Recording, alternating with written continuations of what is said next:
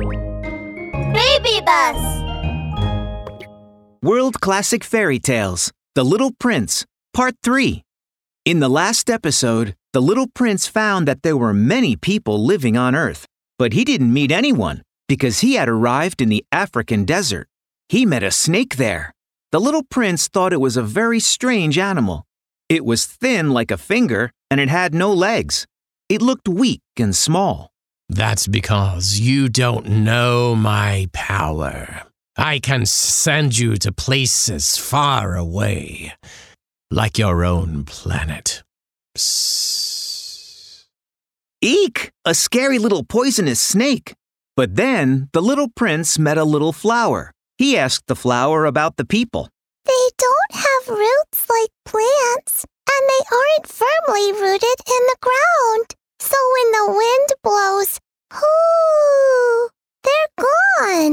So where were the people? The little prince kept on walking. He climbed up a tall mountain. Wow! Compared to this mountain, my little volcano is nothing to speak of. Standing on top of such a tall mountain, I'll be able to see all the people on Earth. Heave ho! Whew! The little prince finally reached the top of the mountain. Oh dear! Why were there so many mountains in front of him? Were the people hiding in the caves? Hello? Oh, somebody answered. Who are you? Who are you? It was just his echo. Hey, let's be friends. I'm very lonely. Hey, hey, let's be friends. Friends! I'm very lonely. Uh, Earth is so strange. It only has dry deserts and steep peaks. It's not beautiful at all. And and the people just repeat others' words. They are not as good as my little flower. she always had so much to tell me. The little prince walked on, and he finally found a rose garden on the side of the main road. He was so shocked. Every flower here was exactly the same as the flower on his planet. My flower told me that she was the only one in the whole universe. But in this garden alone, there are thousands of flowers just like her. The little prince lay on the grass, disappointed. so my volcanoes and flower are so ordinary. Hello. Huh? Who's here? Hello. Little Prince looked around. He saw a beautiful little fox under an apple tree. Are are you here to play with me?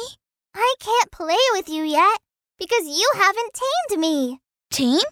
What does that mean? Taming is establishing a connection.